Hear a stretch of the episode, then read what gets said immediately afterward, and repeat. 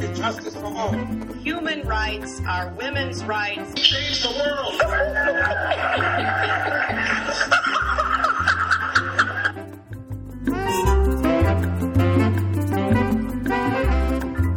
Welcome to Global Dispatches. This is your host, Mark Leon Goldberg. As I'm recording this, it is the middle of the night in Myanmar, and President Obama is presumably asleep at his hotel in Yangon. This is President Obama's second trip to Myanmar, which is remarkable considering the fraught history the two countries have with each other ever since the uh, installation of the military junta in the 1980s. Now, during President Obama's inauguration speech in 2009, he had this interesting line about engaging countries that the U.S. had traditionally opposed, had traditionally sought to isolate. And it went something like this He said, If you unclench your fist, we will extend our hand. Now, the leaders in Myanmar took Obama up on this offer and began implementing some pretty remarkable political reforms. But even as Myanmar has opened up politically, there's been a grinding human rights catastrophe related to an ethnic and religious minority population called the Rohingya. The abuses this group takes has been a real stain on U.S. policy towards Myanmar, and also a real shame for all of us who care about international human rights. Here with me to discuss the plight of the Rohingya is Matthew Smith of the group Fortifying Rights. Uh, and this is a very, very important episode, and one I hope will shine a spotlight on an all too often overlooked human rights catastrophe unfolding in the world today. So here it is my conversation with Matthew Smith. Looking for a trustworthy podcast to bring you unfiltered viewpoints and experiences on global health? Tune into Global Health Matters, the podcast that connects silos and amplifies diverse voices to give you a holistic picture. Each month, Dr. Gary Aslanyan from the World Health Organization hosts discussions with guests spanning former ministers of health, award winning journalists and authors, and frontline public health workers. Join listeners from across 180 countries for an exciting season 4 launching in June. Global Health Matters is available on Apple Podcasts, Spotify, and YouTube. Uh, the Rohingya um, are an ethnic and religious minority in, in Myanmar. Um, they're a predominantly Muslim ethnic group uh, residing in the, the westernmost state in Myanmar, which is a coastal state called Rakhine State. Um, uh, so there are roughly 1.3 million Rohingya uh, in Myanmar. Uh, but you know, even these basic questions about the, the the, the the demographics of this population are deeply controversial, and part of that has to do with the fact that this is an ethnic group that is deeply discriminated against uh, throughout the country, and uh, uh, a census was recently conducted in Myanmar, and the Rohingya were not part of it. So even the figures that we have are estimations. Um, uh, but uh, this now, is a population. My, my understanding yeah, is with, with that census is, um, you know, there's a census in which you would t- sort of tick off your, your ethnic affiliation, right? And they didn't even let Rohingya be one of the ethnicities. Rather, they added Bengali, suggesting that they are foreign foreigners and, and from Bangladesh, right? That's right. The, the, the government of Myanmar openly denies the existence of the Rohingya ethnicity. Um, and, and, this has been a problem for a long time, and it's kind of coming to a, a boiling point now. Uh, but dating back, going back to 2012, um, there was uh, and and and there was violence that that started in 2012 between. Um, uh, what originally started as a, a, tit for tat between some Buddhist and Muslim communities in Rakhine State very quickly graduated into a targeted campaign of violence against the Rohingya Muslim population and non Rohingya Muslims as well. Um, so, what we documented um, uh, and what other organizations, Human Rights Watch and others, documented uh, was uh, a targeted campaign that uh, displaced approximately 150,000 people from their homes. Uh, people were burned out of their homes. There were killings committed by civilians as well as state security forces. Um, there were several massacres uh, over the last two years. Um, so essentially, what what we've been seeing has been a coordinated campaign of ethnic cleansing taking place, um, and this is really building upon uh, what has really been decades of of persecution against this population in Myanmar. So I don't know. This is sort of a difficult question to ask because you know there you, you don't need a reason to discriminate against a minority population. Every country around the world has its own problems with minority populations in terms of discrimination. Uh, but what are the roots of this this animosity uh, against the Rohingya? Yeah, it's a good question. Um, it, it's it's definitely complex. Um, this is one of the Rakhine State is one of the poorest states in Myanmar. So that has not helped the situation. Um, it's the second poorest state in Myanmar, next to Chin State. Um, so we're talking one of the poorest areas in in in Asia. Um, so that's a contributing factor uh, to the instability in the state. But beyond that, both of the populations that um, are living in Rakhine State. So the, the ethnic Arakanese or ethnic Rakhine uh, Buddhists and ethnic Rohingya Muslims. There are a number of other smaller groups as well, but um, both of these groups have experienced human rights violations perpetrated by uh, Myanmar's uh, successive military governments. So these are two populations that have experienced abuse, forced labor, killings, torture, sexual violence. These are all abuses that both populations have experienced over the years. Um, there are a lot of indications that uh, the Rohingya are used as a common enemy. Um, so over the years, when um, various various governments of Myanmar uh, wanted to uh, rally certain populations uh, to support them or their or what they were doing at the time, um, there would be some sort of event, uh, and you know whether it's a, a Muslim uh, being accused of raping a Buddhist woman, and then it would lead in, lead to uh, you know violence and riots. This has happened over the over time, and so there are a lot of theories out there that suggest the Rohingya are being scapegoated as a common enemy. but the deeper roots, I, I, think, religious difference, ethnic difference, um, two communities that are very poor uh, regarding the other as being its central enemy. And and this I think is one of the the most pernicious aspects of what we're seeing in Rakhine State is that anti-Rohingya sentiment is viewed as patriotic.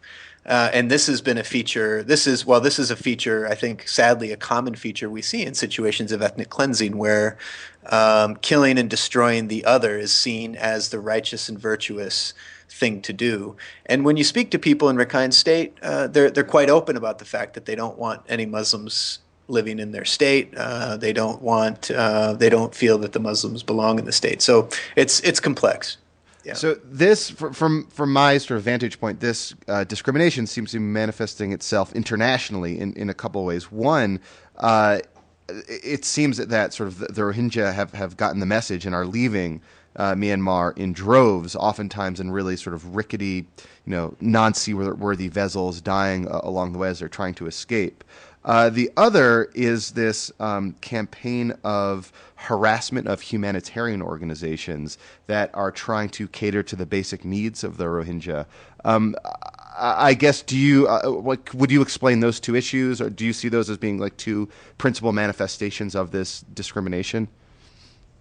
Yeah, absolutely. Um, they're, they're, two, they're two key areas. I think uh, what we've traditionally seen uh, in Rakhine State has been Rohingya families. Uh, actually, in the past, it was mostly men getting on these, these rickety boats and seeking uh, a better life. Um, freeing themselves from the persecution and violence and discrimination in Myanmar and, and making their way to Malaysia. Uh, now, what we're seeing is actually a far more professionalized uh, system of human trafficking and smuggling. And uh, so now, uh, far more people are, far more Rohingya are, are, are, taking to the seas, fleeing the country, fleeing the abuse, fleeing the uh, dismal um, humanitarian conditions. And they find themselves in the clutches of abusive human trafficking, uh, transnational organized criminal networks.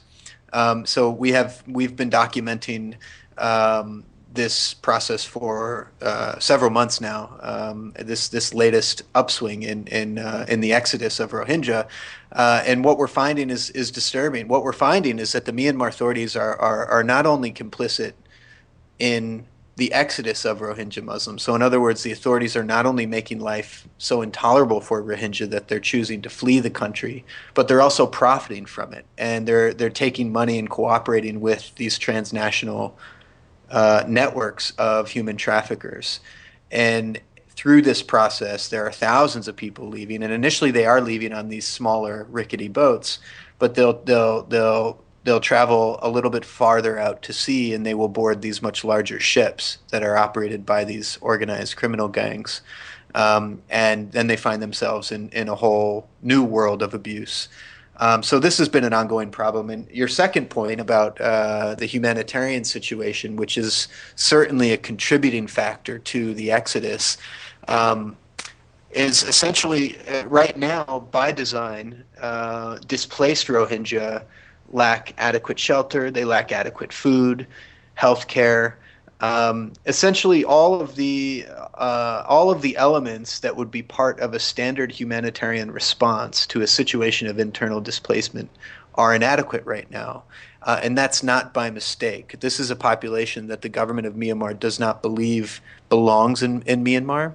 Mm-hmm. Uh, and part of the problem, that's, that's essentially at the root of, of this. And we have seen quite a lot of animosity for um, humanitarian aid groups, UN agencies, and others who are on the ground trying to deliver life saving humanitarian aid to the Rohingya. And essentially, the local Rakhine population. Um, they feel as though the Rohingya are are the recipients of uh, benefits and welfare from the international community that they feel like they're being denied. So there's and, and again this is part of this is part of the very complex dynamic. The Rakhine Buddhist population have suffered abuses for many years. They're also very poor, um, and so when they see aid groups coming to the rescue of the Muslim population, uh, this this resentment grows and grows and grows, and then it boils over. And when it boils over, we're, we're you know there have been attacks on uh, the offices of aid groups. Um, yeah. So there are some fundamental. Uh, I, I, would never simplify it because I feel like there are grievances among the Rakhine Buddhist population that do deserve to be heard, um, and and um, uh, but that said, uh, I think there's a fundamental misunderstanding between emergency aid and development aid yeah. uh, among the local population. And I think what the Rakhine want is development aid, and what the Rohingya need is emergency aid. It, I guess it seems to me what you're describing is almost a deliberate policy of making the situation, on the one end, so sort of humanitarianly uh, intolerable that the Rohingya would want to leave, and also, um, you know, giving approval and supporting trafficking that enable the Rohingya to leave. Uh, so what uh, what are the main destination countries? Most is it mostly Bangladesh and, and Malaysia, and how do they respond? The, yeah, the, there are between 250,000 to 500,000 Rohingya in Bangladesh right now. Um, the government of Bangladesh's response to uh, the plight of the Rohingya has been appalling, um, particularly over the last couple years. The refugee camps, there are two. There are two official refugee camps um, in Bangladesh for the Rohingya, um, and then a lot of unregistered, unofficial camps uh, surrounding those areas. And and these, like the IDP camps that the Rohingyas are, are living in in in, on the Myanmar side, the refugee camps in Bangladesh uh, are some of the worst in the world, and they have been for a very long time.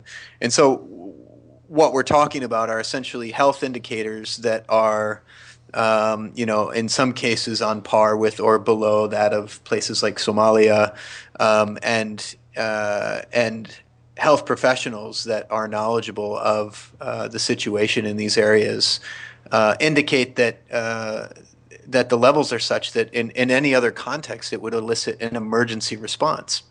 Uh, but it's the Rohingya and it's Myanmar and it's Bangladesh, so uh, so we're not seeing that. So so that's that's Bangladesh. Uh, a number of people are also fleeing from Bangladesh because the conditions there are mm-hmm. are, are, truly reprehensible. But uh, the the ultimate destination for Rohingya, where most of them are trying to go to, is Malaysia, um, and they feel Malaysia is a Muslim country. Um, uh, Malaysia's uh, pretty well developed. That they'll have some some opportunities there, and that they will, you know, uh, at least have an opportunity to escape from the violence and the persecution and discrimination that they're facing. And, and sadly and unfortunately, what we're seeing is that when Rohingya communities reach Malaysia, they face a whole a whole new uh, raft of abuses, um, and and there's a there's a complete almost a complete lack of protection um, for Rohingya stateless Rohingya refugees. That's another thing I, I, failed to mention is that this is a stateless population. They're denied citizenship in Myanmar, mm-hmm. um, so they have an added there's an added um, element of uh, um, uh, there's an added at risk element to to their their situation. Um, it, so it seems as Myanmar has opened up over the last few years, the situation of the Rohingya have you know gotten demonstrably worse. Um, so I guess a couple questions. One, um, how do you view sort of U.S. policy towards Myanmar vis-a-vis ro- the Rohingya? It seems as if like you know, even though the U.S. is you know continuing to championing Myanmar's economic development and economic um, you know, uh, opening up, the the human rights situation remains as bad, uh, at least for the Rohingya, uh, as it has ever been. Uh, so, what I guess what gives? Yeah. yeah. well, I mean, I think right now, not only among uh, Western countries, but a number of other countries are have been very excited about what they perceive to be political openings in Myanmar.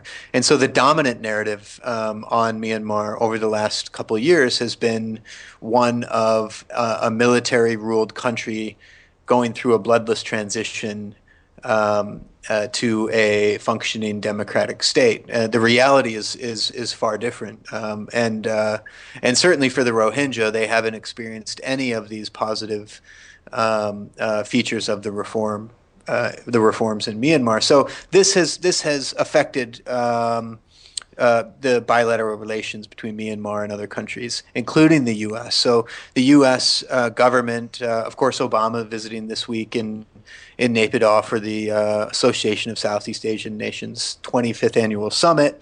Um, we're hoping that the plight of the Rohingya is put squarely on the agenda.